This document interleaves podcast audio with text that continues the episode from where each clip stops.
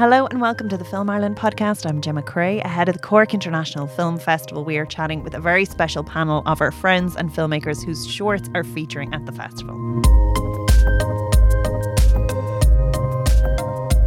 I just want to say thank you guys so much uh, for for coming in. Um, it's very exciting to to see beautiful films on the big screen and, and a, a fabulous festival like Cork. You must be delighted.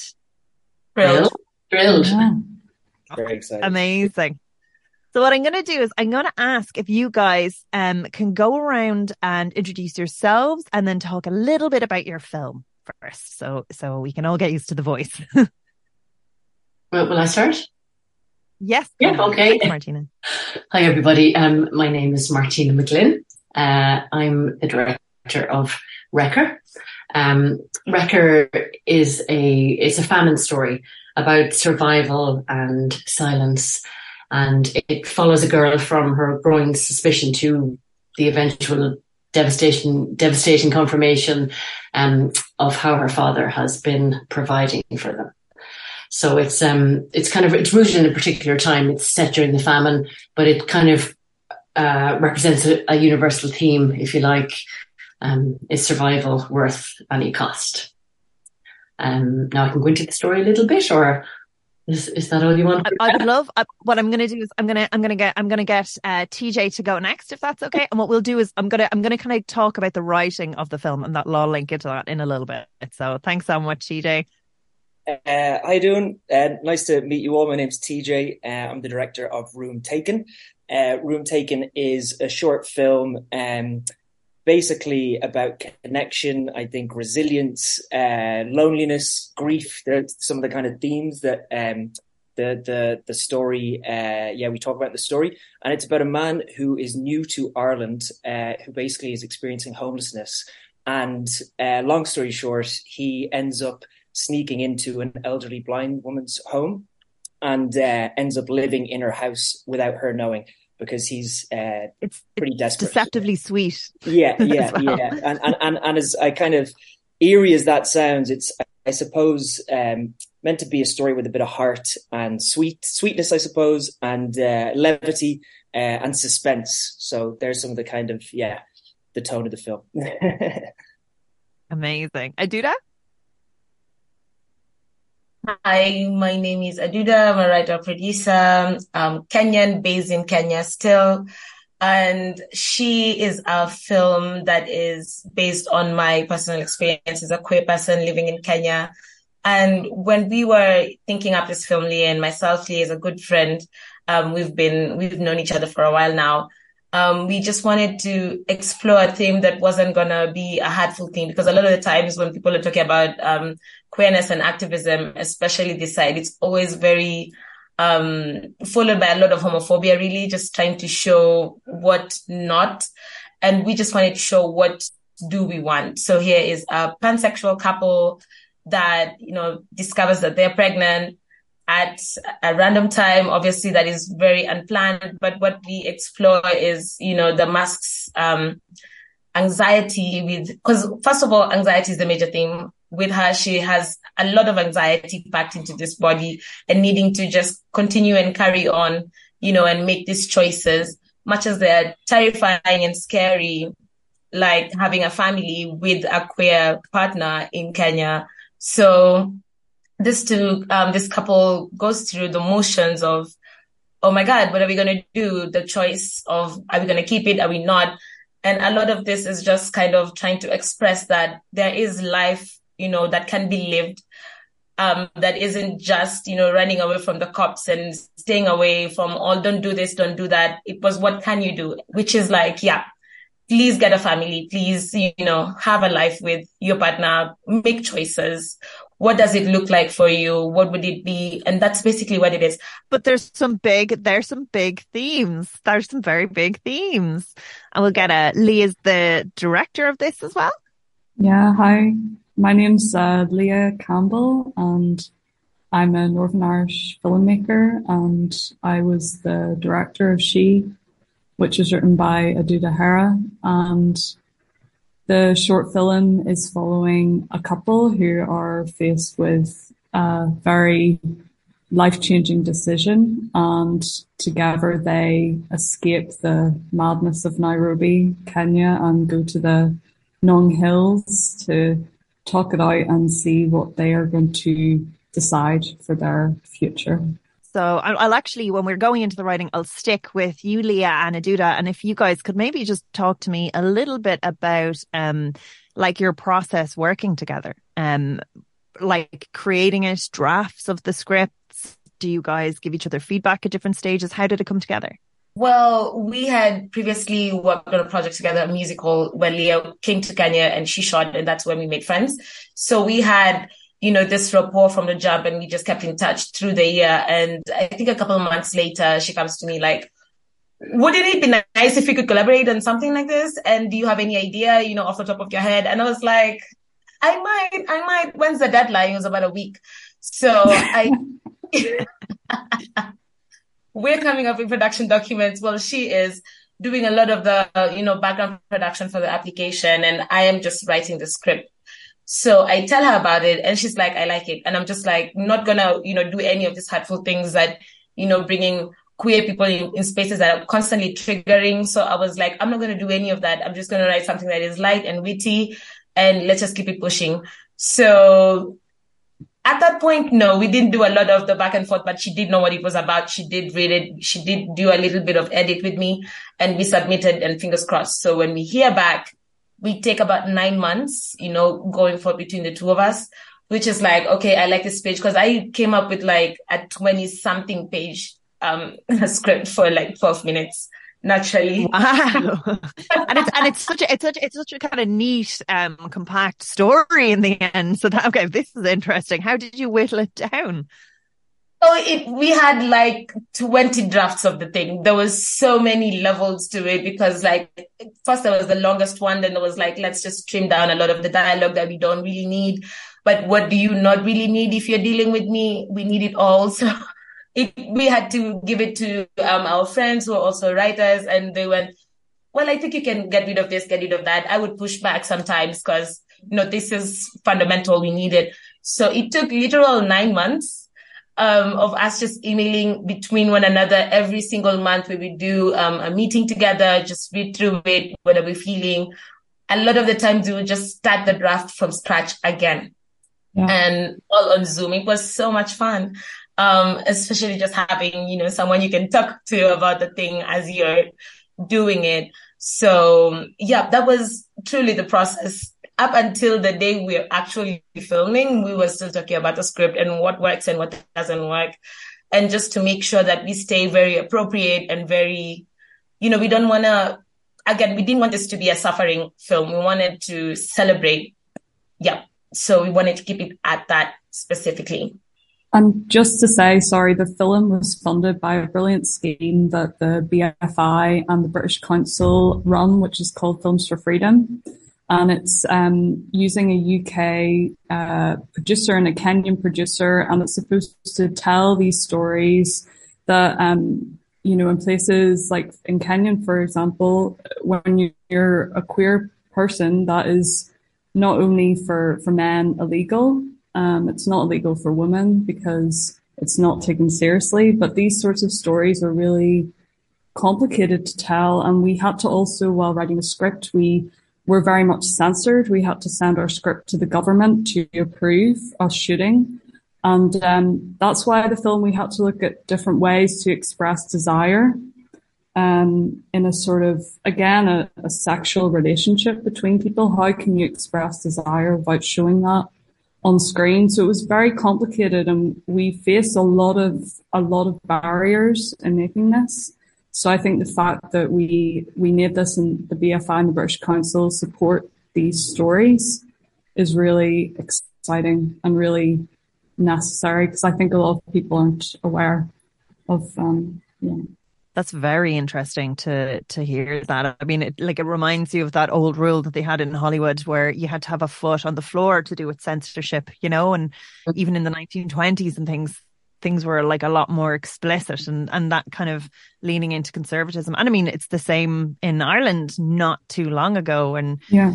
homosexuality was decriminalized in 1994 was that or 1990 it was in and around that as well. And like that it was it was it was illegal if you were a man but if you're a woman just didn't exist yeah. which is and that is so that is so soon in our living history. So like it's very interesting to hear those barriers. But then what you guys did with it was so powerful because those the subtext was all everything was there the relationship was fully fledged and developed, the complexities of it, the warmth and affection.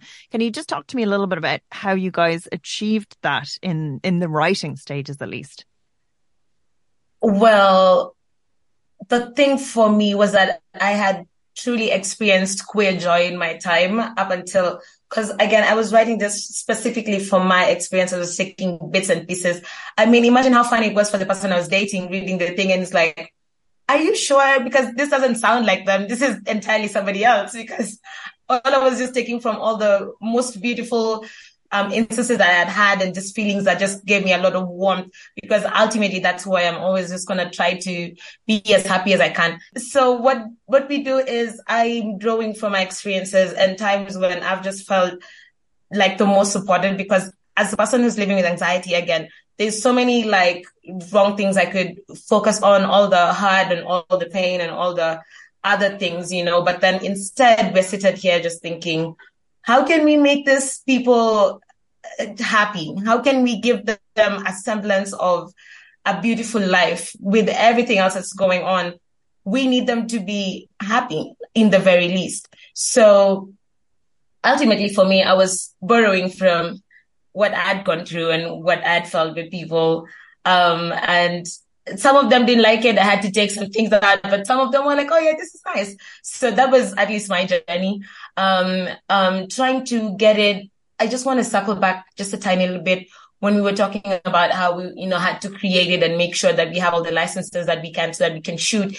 Um, first of all, we had to tailor the script in a way that is again implied but not really because again it's not taken seriously. So it's like yes look at her and her best friend. Wonderful. So um running with that thought process getting the licenses was we had to play a bit of the tricks. We had to go mm, i i don't know. Maybe they don't kiss maybe they embrace.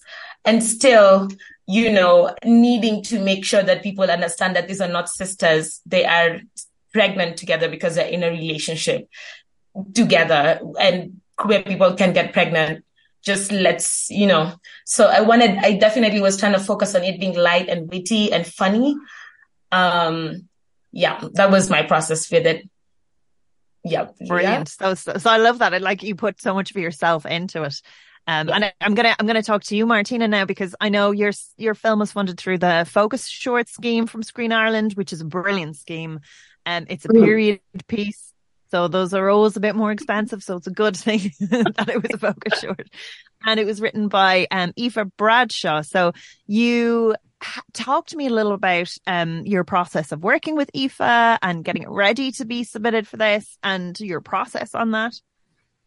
Well, we um, uh, we put a call out uh, looking for scripts. Actually, um, I was interested in directing. I had co-directed a lot up to now and produced uh, quite a bit and done documentaries and things.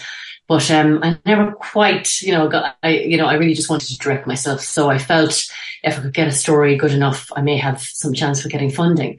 So we put out a call, and um, script came in, and uh, honestly, when I tell you, the moment I read it, it just it just kind of lifted off the page. She's such a beautiful writer. Now, I, obviously, you can't get all the nuances of that uh, on the screen, but even just reading it, it just felt like a lovely little novella or something. Um, so I was instantly attracted to it. But I do have a kind of a thing for period pieces anyway. I enjoy I enjoy them. Um, the process was very very interesting. It took us a long time to get the script that she had originally written ready for shooting. And I'm sure you can all understand why that is. And it's because, because the film has no actual dialogue in it on screen. So the story had to be told basically by the character's actions all the time. And whilst that is the job of the director, you know, we, we show up, we don't tell, um, or at least that's what we're told to do all the time. But in this case, we really weren't, we had nothing to tell. Um, so the script had to sort of reflect that. So there was a lot of iterations of that script before we got it right. Um, she worked very hard, um, in fairness. And we, we asked for help too when we, we, you know, we asked, when we thought we had it there, we got some help from some script editors just, just to make sure we weren't missing anything. And uh, if I'm being quite, if I'm being quite honest, even just after the shoot, you know, I, when I reflect back on it now, I even feel, you know, there were certain parts of it maybe where we could have explained things a little bit better. But on the whole, I think it was a fabulous script, and I hope I hope it comes across that way in the finished product. Very, very powerful, and again, like lovely production design lovely sound mix, and we'll get to all that later. Actually, uh, before we get off the subject of this, because we are touching on the funding schemes now, talk to me about what it's like to go through the process of um, the focus shorts one, because I know the funding is a little bit higher than most of the other ones out there. It's it's sort yeah. of it's sort of seen to be very much so. This is the stepping stone to getting your first feature. Um, and and and just tell me about the development process with them. So you go through you're you're you're told you you go through presumably interview process yeah you, well, you submit your script is successful yeah you, you submit which is a which is the, the, the, one of the tougher parts because it really is quite a lengthy application um then you get shortlisted and you go in for your interviews and in our case there was Garrett the producer Eve the writer and myself and yeah, there's a, a pretty, uh, I would say, arduous enough interview. I mean, it was a very pleasant experience, but um, you know, uh, the people who are doing the who are conducting the interview know what they're talking about. And I suppose you have to remember we're talking about public money here, so uh, we have to be very careful. They have to be careful how they're spending it, and I guess they need to know that we're capable of delivering the film. Uh, that was probably one of the things that was most important to them. I suppose they needed to know for sure. They need assurances that we could get this film across the line because of the challenges of you know it being a period piece and all of that. With VFX yes. and fire playing such a big role Yeah. and the, the the the issues there also the fact that it's that it's wordless as well there's there's, Yeah. there's loads Well, to it but it's it's yeah. beautiful and the performances sure are amazing. Yeah, well, thank you. I'll, I'll, I'll be sure to pass that on. They'll be thrilled. The two kids, especially, they were just um, so thrilled to be part of it.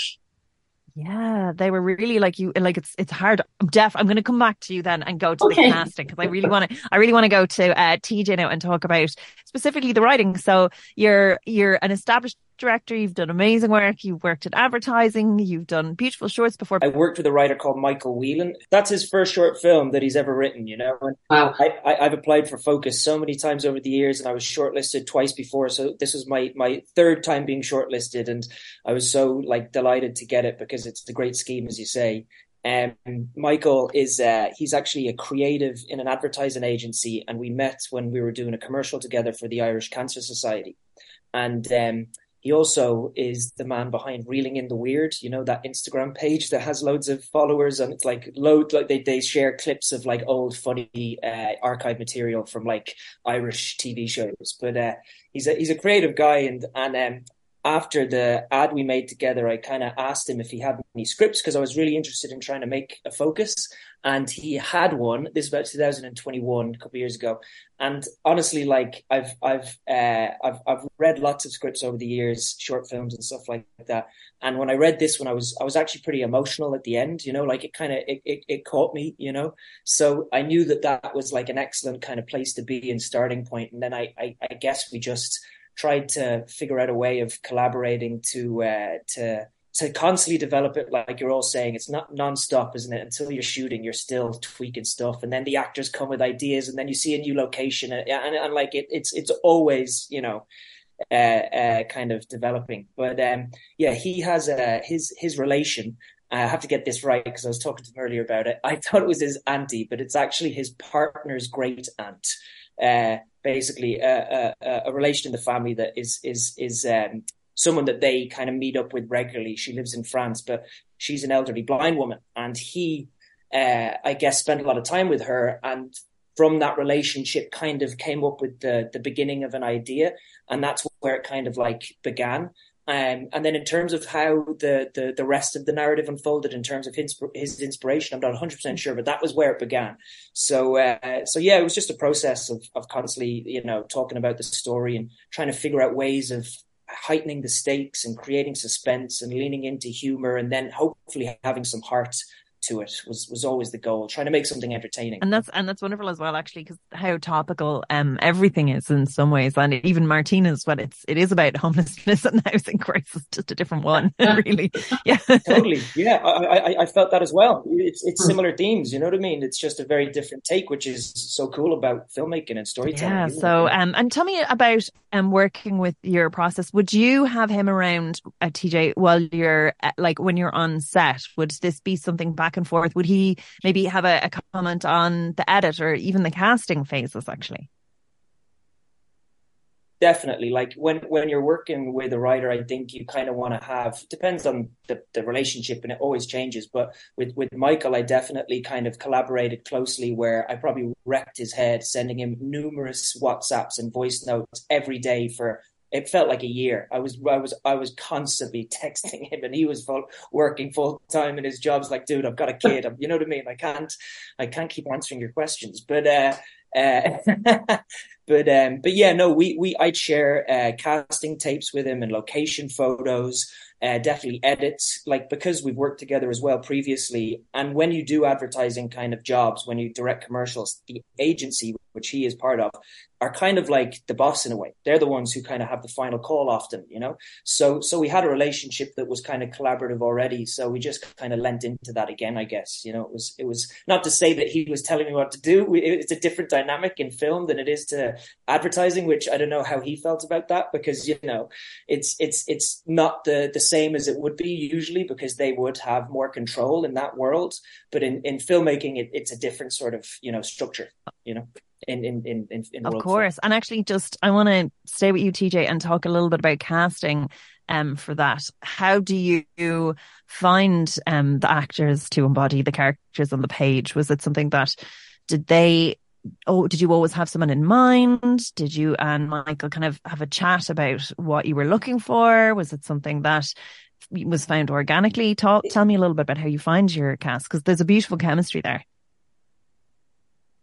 Oh, thanks very much. Um, yeah, like we we we didn't have you know a, hundred percent kind of certain specific person in mind. It was definitely wanted to kind of keep it open, and in that world of developing things organically, we wanted to see kind of the different type of characters. When we worked with our casting director, uh, Dawn McAllister, shout out Dawn, uh, she she did a great job suggesting loads of you know amazing people who I'd never heard of, and I feel like I have a pretty good understanding of the different actors out there because you know I've I've been uh, looking at Irish movies my whole life, and you know I I've done so many acting courses over the years because I've I've just been I was interested in it in for for a few years, but. uh but yeah, no, when we found Gabriel Adewusi, you know, I, I felt immediately as our lead for Isaac that he had such a kind of empathetic, likable, you know, kind of sweetness in a way, but like, you know, his eyes just, it, it, it, felt very expressive. And he kind of just was someone who I, because when you think about the story, it's about someone who does something which is quite, you know, I guess devious or, or, or, or a little bit, um,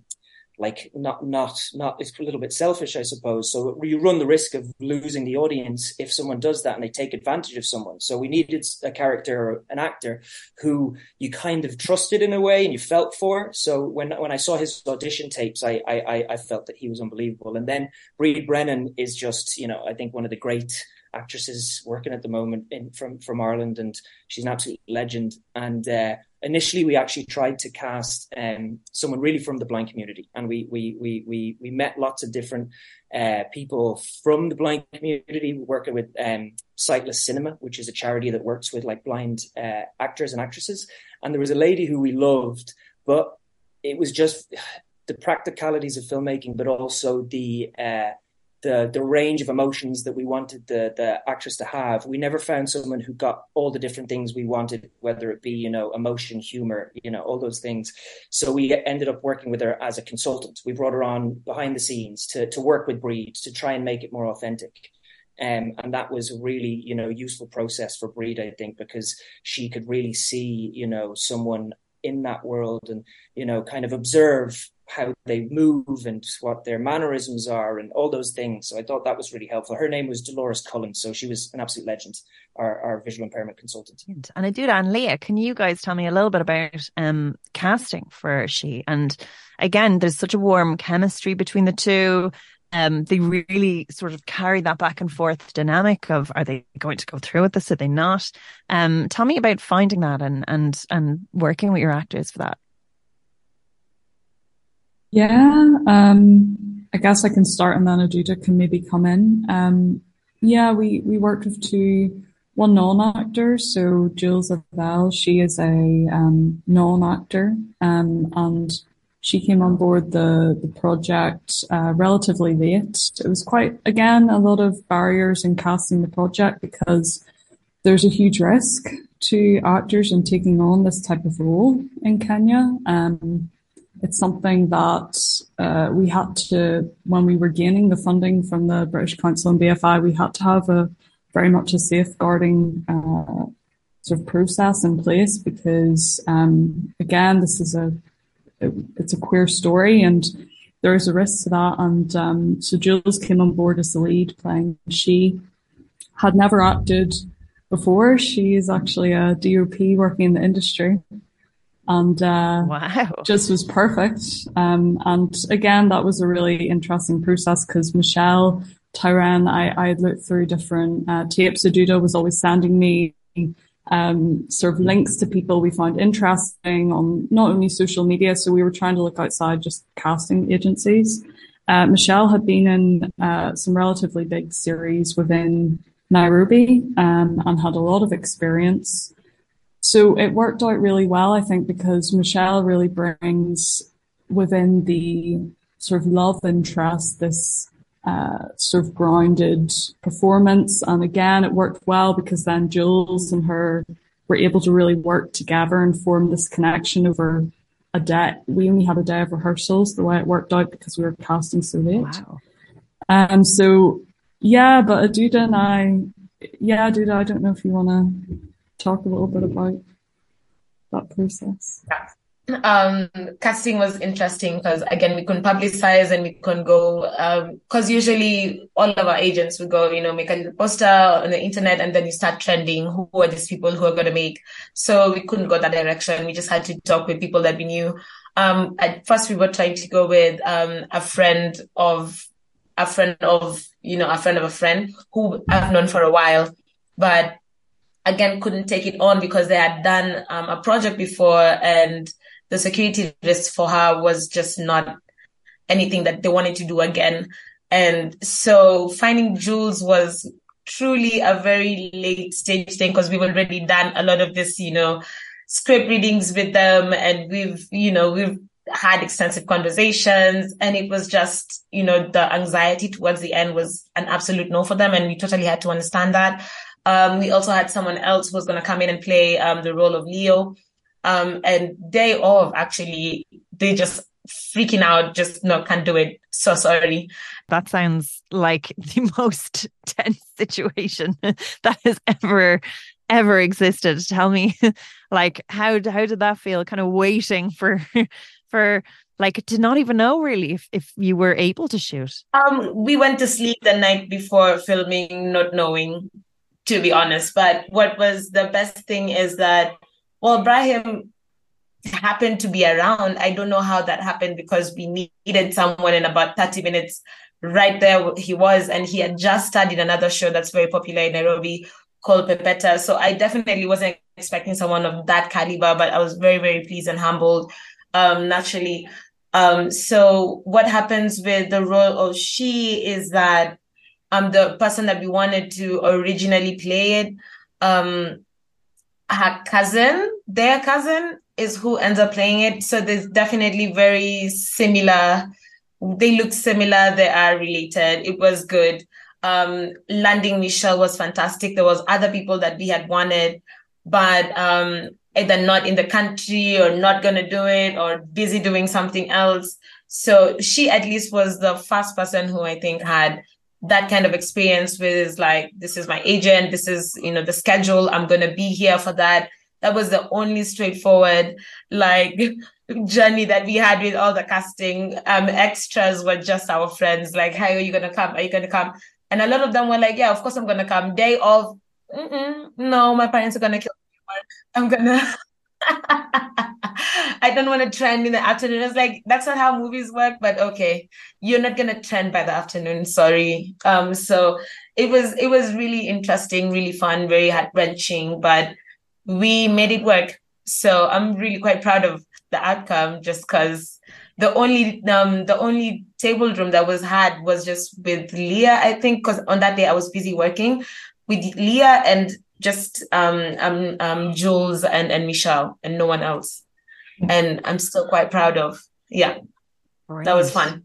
God, that sounds so tense. Martina, tell me, so you well, never work with kids and animals and yeah, yeah, but I'm period piece yeah. to young performers. I was in a project working with kids and animals, so I just couldn't take any more, to be honest. like well, I'm just I'm just thinking about you know not knowing if you're going to shoot or not, or not know not knowing who you're going to be shooting at. I mean, that would really like as hard as it is for you writing it, I think Lia, I, I just don't know how you dealt with that because you know. Well, I'm I'm from a Martina. I'm from a documentary background as well, so I, I for me, I think I was probably a lot more relaxed, and I sort of had the confidence that I knew that whatever we shot in Nairobi so amazing. Yeah, I mean, you just could go out with a camera and talk to people and shoot okay. something as well. Like there were so many things we could have done. So I felt that we were in the right place and I I, I was felt quite relaxed and sometimes in those situations you just gotta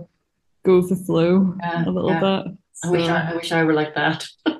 I can tell you, I definitely am not. Um, so yes, well, the the, the casting of the children. I mean, that that was that was a joy. I have to say, it was probably one of my favorite parts of it.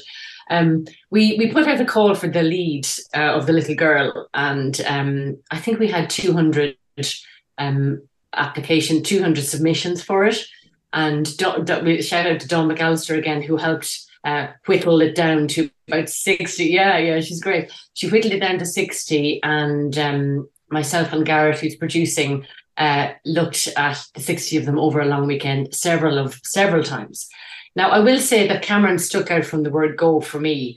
Um, and uh, I kept just kept going back to her. I, I couldn't help it. So we, we whittled it down to 10.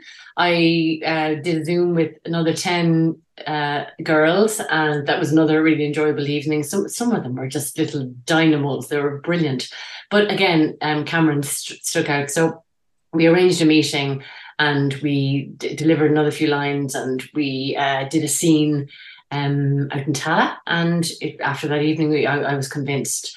Um, what really struck me about her was that when she did her demo tape, we I had sent some information. I told them, you know, what the feelings and you know how, how we're feeling, and because there's no dialogue, I had to t- kind of tell them what to do in an email. So it was really quite challenging. And uh, you know, I'd say to her, "Now, Cameron, I want you to feel like you know you're you're you're quite you're angry at your dad, but you're not really sure why you're angry with dad."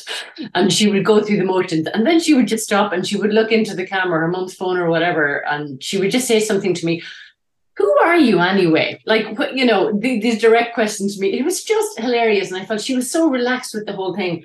She's definitely somebody we could have on the set and wouldn't be um, I suppose, intimidated by the whole thing. So it was there was it was no brainer when it came to Cameron. She was brilliant, and she's only nine.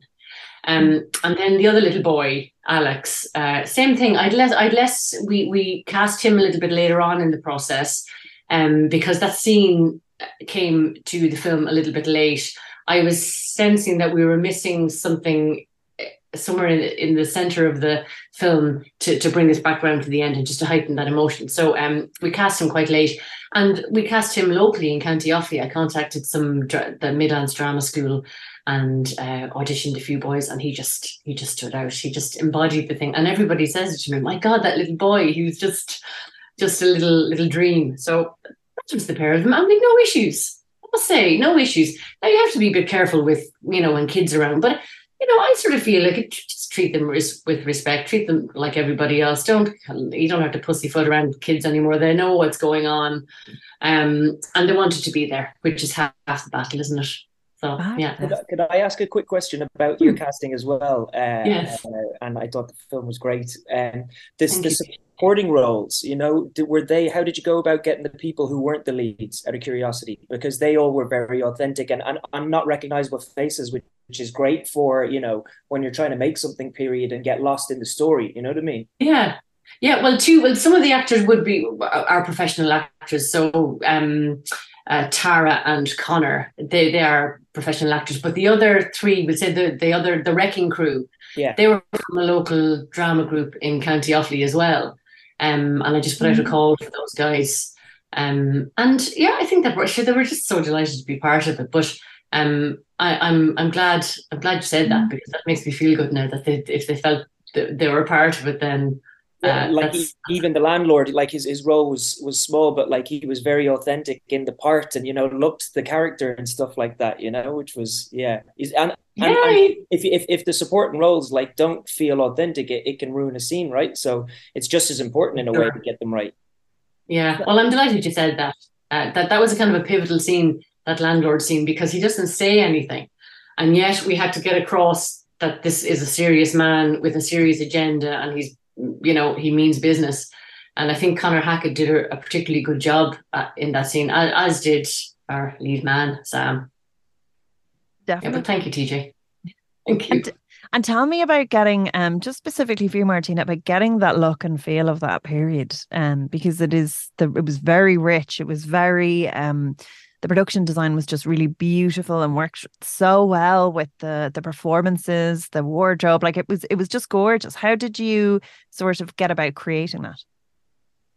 Well, I watch a lot of period films anyway, and I do have an interest. What I what I felt myself from watching a lot of the famine films, um, all brilliant films, mind you, but there was something that just uh, about them just struck me, and that was everything was just so sparse in the cottages and the, the depiction of the famine quite quite regularly can be that people had nothing and many yes most people did have nothing but some people this family uh, they were doing okay because of what the wrecker was carrying out and doing uh, albeit wrong um, so they were okay they had some things in their house they had you know um, furnishings they had bowls to eat out of um, they had a table uh, and they had sort of a, a, bed, albeit just kind of sacking or whatever.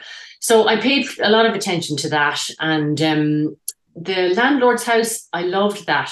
We found that house in Northern Ireland in, in a folk park, if you can believe it.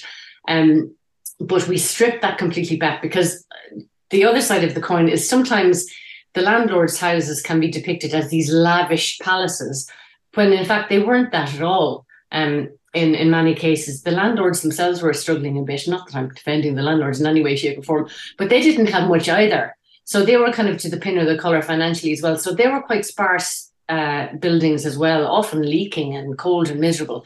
So yeah, I suppose I did pay a bit of attention to that. Um, and James Donnelly, the who did the production design, he's just a great guy, and I love working with him. He was so yeah. I see you nodding, TJ. You must know him he's just great fun and just nothing is a problem for him and we did you know we created stuff out of the most you know out of the strangest things and yet it worked he's just um really talented and very innovative you won't mind me saying that and how did you find working um, on the budget, the focus shorts budget, uh, doing a period? Because you had VFX, you mm. there was mm. like there was there was a good amount of characters in it there the again like there was beautiful clothing wardrobe production design did you like you know like did you have to be clever about you know the things that you did get what you got on screen just how did you kind of maneuver that yes well my i i would always say that everything all everything should go on screen you know we should put down obviously we have to pay everybody and we did pay everybody but um, I, I much prefer the money to go on on screen and stuff like that. So I mean, I would say we were frugal in some areas, um, but clever in other in other areas. Like um, yeah, the budget was stretched now. I will say that, and we had a few a few things happened which put additional pressure. Our contingency was gone before the film even started because we had to change location re- really quick due to flooding. I, I, we shot the film back in March when we had we had like rain for forty days and forty nights or something, and we were due to shoot in Kenmare, um, and that's what we had to that all had to stop uh, five days out, and we had to, you know, refocus everybody and move everybody. So that that that you know that provided challenges in itself. But yeah, when you have a good producer working with you, ah. you will get through.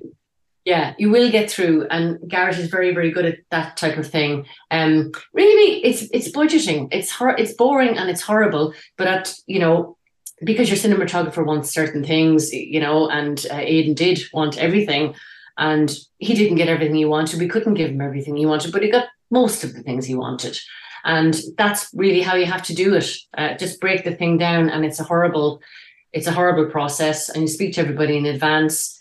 I guess don't raise the expectations. If everybody knows what it is that they they can work with in terms of the budget, then nobody will get upset, you know, further down the line. Um, and generally, people are very good, you know, when it comes to things like this. They are pretty good. But because it's the focus short, you have to follow all the criteria and you do have to pay everybody properly. And that's very, very important because, yes, it's seen as kind of a stepping stone to your feature and uh, you want to do everything right. Yeah. And actually, TJ, I'm going to go on to you now for that exact same thing because I noticed you had like so many locations. you had so many. I was like, oh yeah. oh my God, you didn't make things was, easy for yourself. No, definitely not. Like it, I, I was curious as well with Martina, and like you know, because it looks like a million dollars that that film, and and I, I know from my experience, you kind of get the impression like you get a focus short, you you you've got a bigger budget than the the other schemes. It's like sixty thousand euro or whatever it is, and you're like, I'm going to be able to do whatever I want and shoot as many days as I need and all that, and then immediately yeah. you're hit with like the reality, and it's like I can't get that, I can't do that. You know what I mean? And that's yeah. just the practicalities of filmmaking and money in these you know projects just burn and evaporate very quickly um so I guess it's good practice, isn't it, to kind of try and figure out how uh, you navigate that and what you need and what kind of uh, things you push for and fight for and what things you kind of realize maybe aren't as important. But yeah, our, our main two loca- like our main location was the house, so that was the big thing to find, and um, we we shot an exterior in uh, uh, in in in Dublin city centre, and then uh, the interior was a little bit further out in Loughlinstown.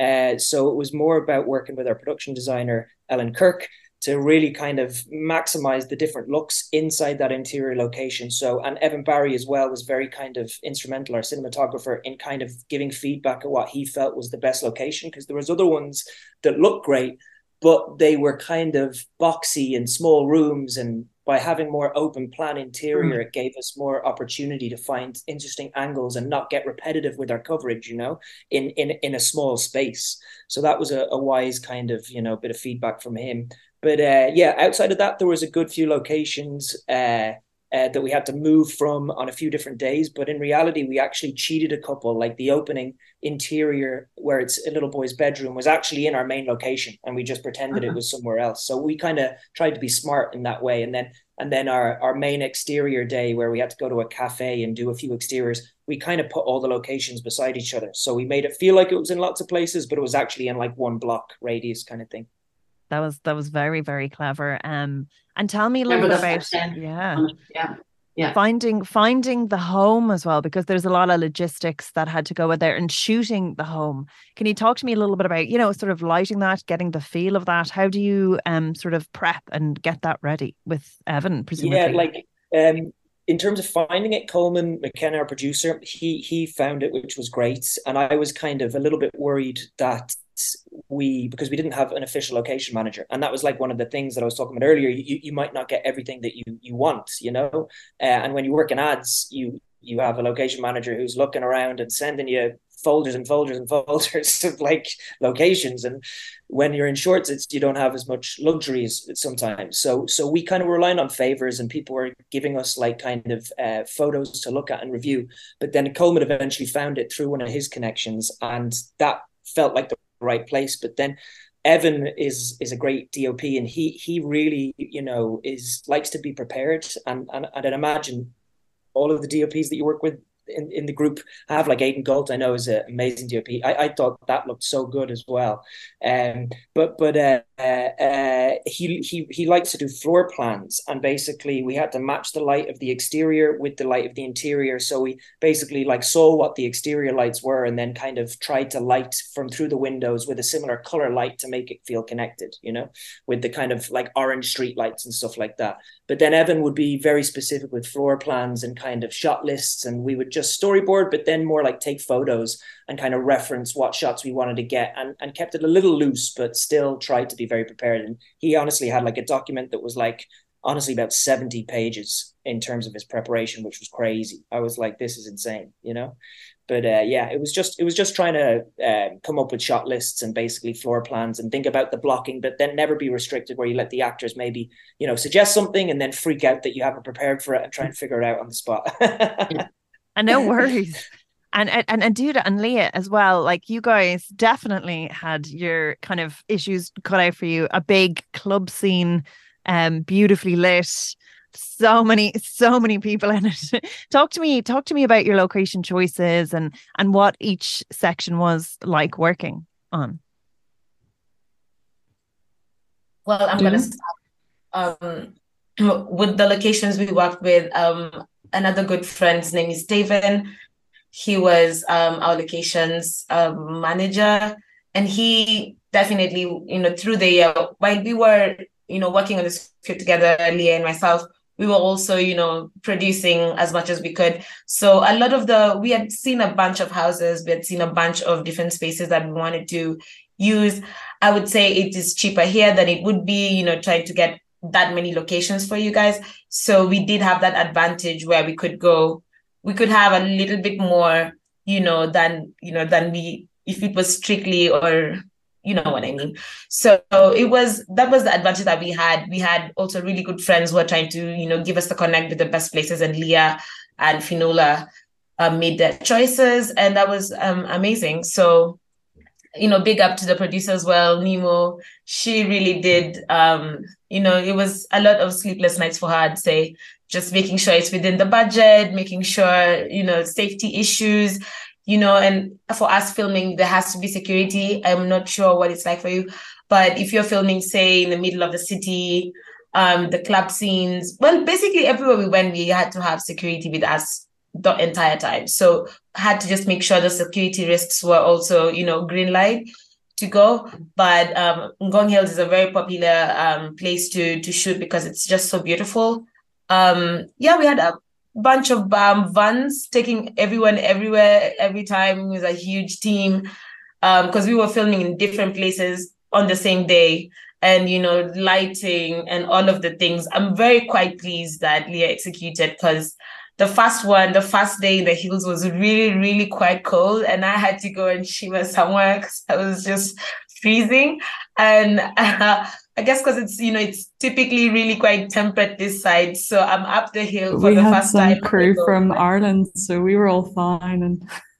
Everyone from Ireland is chilling, and we're like, "Oh God, no! I need to go home." like it was ridiculous, and they're just good to keep going. And you know, as the sun's setting, the blue cast it was quite beautiful, but I just couldn't do it. I was definitely going to lose my life.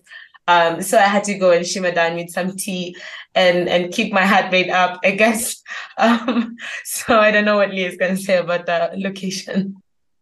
Yeah, I think the locations, the script was originally, we had it set in one apartment and the whole film was centering around a conversation, which it definitely still is. But I think that because we were shooting in Nairobi, the city is just so vibrant and so energetic and it would have been a shame not to try and bring the characters out of that space and the Ngong Hills is a place that is quiet and the city is very very chaotic so it was nice to have that transition uh, and i'm glad that we did it even though it was i think if we were to redo it multiple locations is never easy when you're shooting a short and we did pay for it. I mean, we lost, we had three shooting days originally, and we actually only ended up shooting two days because, again, we had some some issues. But I think it was worth it for giving a sense of place because I think that the place that the the characters are living is so important to why they're having this conversation. So it was really important that we represented that. And I like your non-linear jumping to the club scene, back and forth. Like it does, it yeah, it, it gives it a, a kind of a, a very um vibrant energy throughout it and kind of like you know like well, kind of injects it for that conversation and adds that the subtext of that conflict. Um tell me it felt about like oh sorry sorry gemma. Oh no no no please do. Oh no i was just about to say that i felt um, the film it reminded me not not any film should remind you of another film, but I felt your film reminded there was uh, parts of it I kept feeling like American Honey, you know that Andrea Arnold. Yeah, that blue R was a close reference for sure. Oh, really? Okay, well, it, it yeah. definitely worked. Um, Thank it, you. Uh, yeah, that's brilliant. Was, Myself and yeah. our DOP, Fionnuala McCormick, there was only three Irish crew that worked in the shooting crew, and the rest were from Nairobi. And Fionnuala and I looked closely at Andrea Arnold's films, and we really loved the the use of nature mm. within her films and the use of nature to sort of say things yeah that the words can't really say so i think in terms of the final ending of the scene i really we really wanted to have that feeling of uh, uncertainty we're not sure what's going to happen with the characters but we wanted this sort of moment just to linger and yeah, so I'm really, I'm so excited that you said that. I'll definitely tell Fionnuala because that was a very close reference for the film. I, I, I was super impressed as well by uh, uh, all, all, all, of your work, but I was really curious as well about Fionnuala because I, I I'd never heard of her before, but it was so beautiful, like in terms of you know oh, the shots, you. and I could see your uh, documentary kind of background in terms of it feels yeah. super cinematic, but it's really naturalistic. You know what I mean? Like natural light and feels very kind of intimate. And you know, had you worked with her before, this cinematographer? Fionnuala, yeah. Or? So Fionnuala and I were at film school together, so we had done a lot of projects, but we've both. I think we're both really interested in this world of fiction and documentary crossover. And I think for this film, because the majority of the cast were non actors, mm. it was a place we felt very comfortable and excited by. And I think that also it was the practical approach. I mean, we were shooting in multiple locations, so the setup was really small. Fionnuala operates herself. Um, and I think in terms of working with non actors as well, the reduction of the crew and having a really simple setup really worked for us because it meant we were really mobile and we were able to go out and try things. Um, and Fionnuala's brilliant. She's a visual artist as well, so she does a lot of uh, her own sort of art films. So it was great. It was it was she's very talented and did a really great job, I think, in the film. Wonderful. And again, that back and forth, did like it, it worked very well in terms of again like in kind of changing the energy of the scene and and adding little kind of umps in and information and that subtext. Did anything change in the edit or was anything brought to it or lost or did anything shift maybe? Or was there anything unexpected? Or was that all in there in the no, script? yeah. I think I think Aduda maybe. Do you want to speak on that, or because uh, Aduda also saw some cuts and it changed. We did about eleven cuts so we did not that many. I don't think it's that many, but um, we definitely went. It was a long period of editing. It was uh, because it wasn't quite working. Uh, we really had to um, reduce a lot of things. Aduda, I don't know if you want. to... So was it longer yeah. originally? Is it? It was never longer. It was always it was always about ten minutes because again we lost a day of shooting. Um, so originally the script was slightly longer, but we we didn't cover everything we needed to, so we're working with reduced materials to begin with. But maybe Aduda can. Um, when I was looking at the cuts, it felt pretty um, straightforward to what we had agreed we're going to do. So I could definitely see the vision. Um, I am a lot more um, comedic, and I like to for people to have a ha moment when they are looking at my material. And Lia is a bit less of that. So that was the only thing. I was like, this is that was a joke. that was a joke. So um, aside from that, which I you know I picked up because I knew I have seen a lot of um, the things that she's directed and what she's worked on before. So I was very quite comfortable with it because this is something we first of all worked on together, and I loved what it looked like.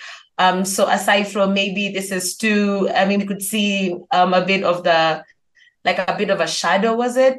But stylistically, there was only one change that I had that I needed to get rid of because I just felt like it didn't sit well, which was the moment where um when they're done with the club scene and they're having fun, um, and then they showing the moment where they actually go because it's really just quite implied. We don't really know was it a three way, was it just are they in an open relationship? We didn't really discover. We didn't really talk about any of that. So I just felt like not not getting into that, not letting everybody see what exactly happened. I felt it would be a bit um, rough on the edges.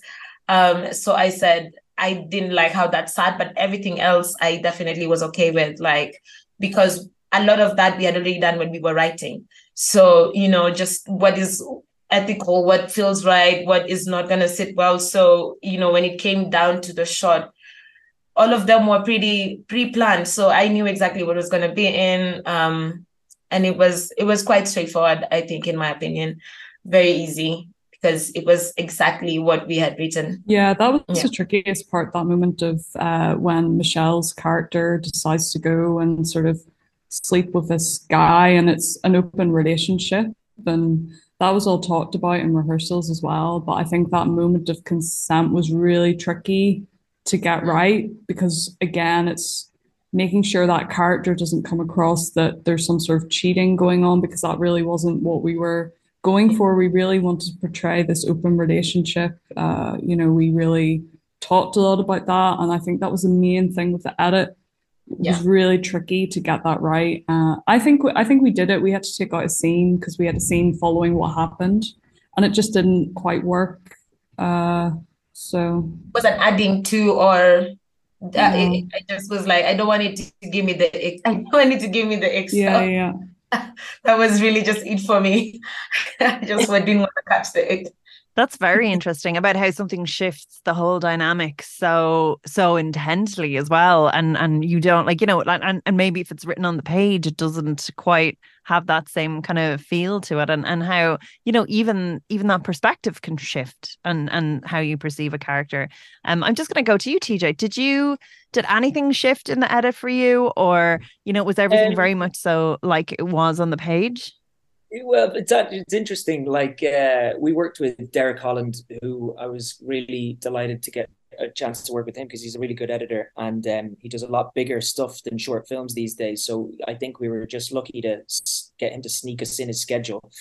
Um, and I guess the edit did change in some ways. Like we dropped a, a scene or two that you know weren't really driving the story forward and that were was kind of maybe making a little bit longer than it needed to be or repeating the same kind of story beat so there was like a couple scenes we dropped um, but then we had also kind of uh, always envisioned like there being the opportunity to edit the ending two different ways. Um, and uh, yeah, I don't know when this is going out, and I, I, I don't know if I'll talk about the ending. I don't know, I'd like people to watch it and see it. But like we we we had thought about you know maybe doing something that was different than what we ended up doing. So we had a big decision to make with the ending. And um uh, we shot two different endings and chose one basically. Oh wow. In, the, in the edit in the edit yeah it's almost like the actors like of NDA that they won't actually know what happened. Well, I don't know. You just you know. just when people are watching it, you don't want to give anything away, do you? You know what I mean? No. I don't know. Like it's it's not as if we're making a big feature film that the world's going to see, but like still in our own little way, it's nice for people to enjoy it when they first see it. Yeah, yeah, yeah. So we won't, we won't give too much away, but we'll just, I mean, even knowing that there's a different version out there, just what yeah. is the subtext of the different version for people that do eventually go see it and then go, oh, well, one one ending's more happy and one is more sad. Okay. And Martina, there's um if, if we just get to your one as well, because again, you had like VFX, there's a period, hmm. like it's it's it's stylized as well. Um, just tell me a little bit about, you know, and capturing it, and also the fact that everything is wordless and the sound yeah. mix on top of everything. So it kind of makes it a, a like a did that make for a tricky edit or an easy edit? Yeah. It was a hefty enough post production process, I will say that. Um, Did we? No, we didn't actually change anything. But what we did have to do, now I might get in trouble for saying this, but we did have to do a little. Uh, we had to shoot a little extra scene because because of the lack of dialogue. And when I when I say scene, I'm talking about literally a shot.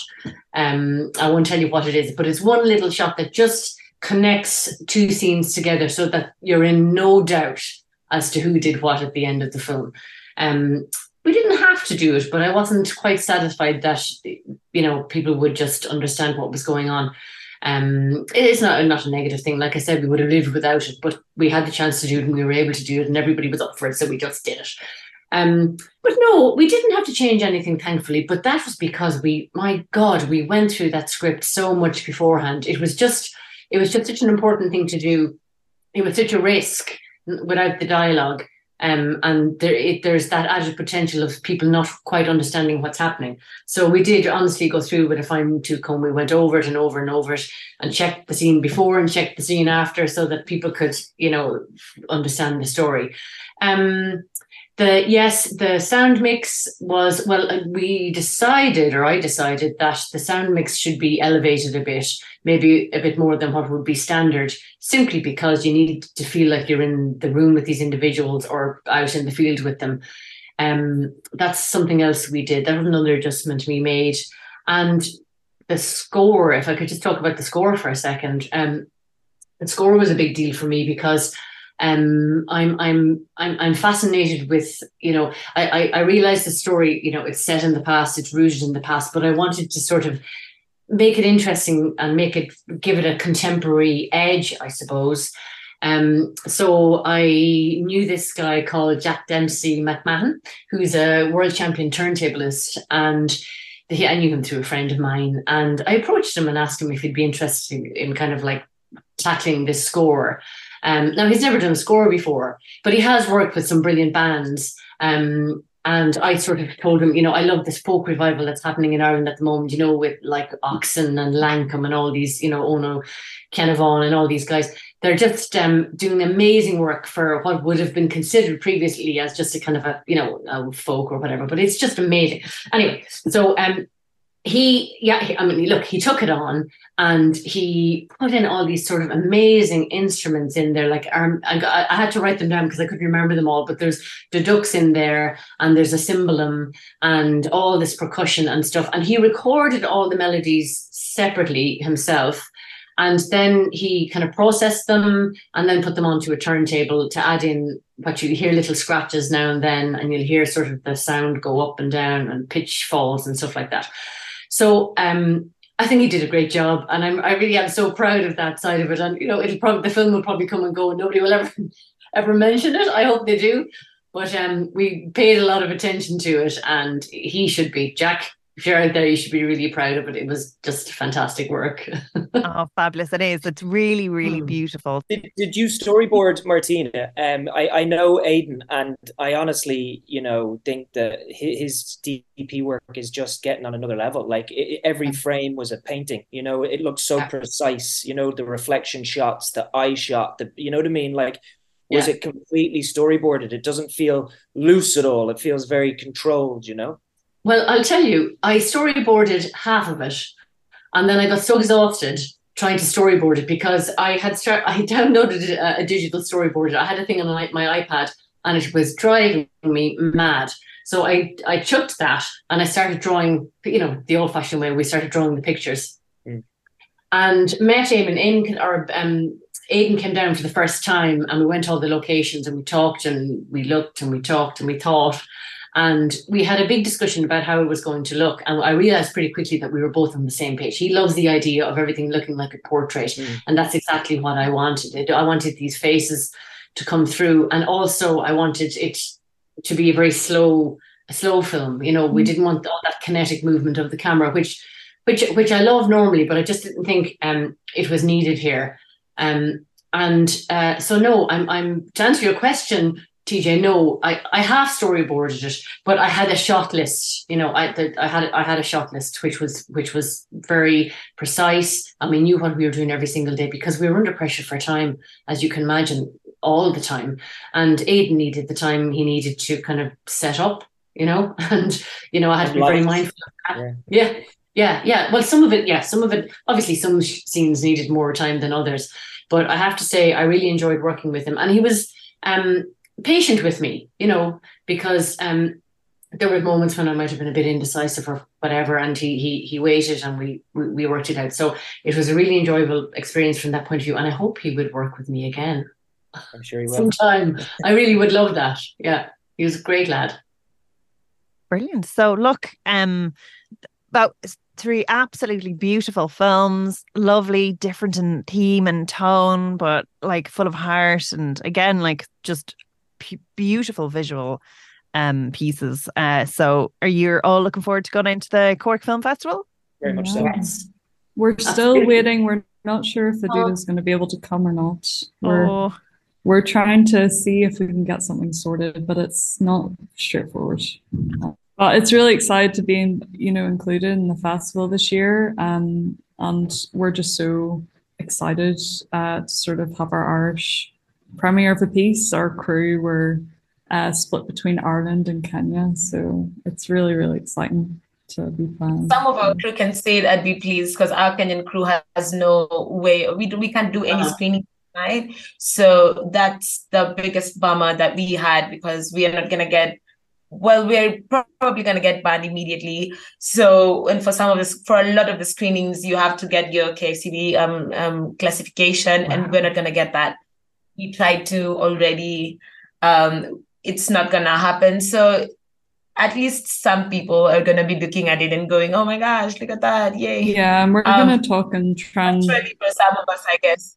sort of push that Yeah. within our screenings just to get a home screening is sort of our main goal in Kenya as well, Yeah. but it's just not possible at the moment. So TJ, Um, that makes our journey sound so easy, really. I know, I know. Yeah, it's it's it's crazy, really, when you think about it. But you know, fair play for making it, and Yeah, hopefully it gets seen by as many people as it can. And you know, But the point is the impact, yeah, yeah, because for all the other people viewing it outside of the country, you know, the liberal nature of of other countries versus here. And the point is that here we want this activism to be so just trying to maneuver through all the the the all, red all the tape. things we have to do is yeah. So thank Yeah. you guys so much. Oh my god! So we're fingers crossed. We'll get to see it in as many Thanks, places Emma. as possible, as with all your films. And good luck for your Oh. screening. Thank you so much. Thank you, Gemma. Thanks, guys. Bye. Bye. Bye. See you. Bye-bye. See ya.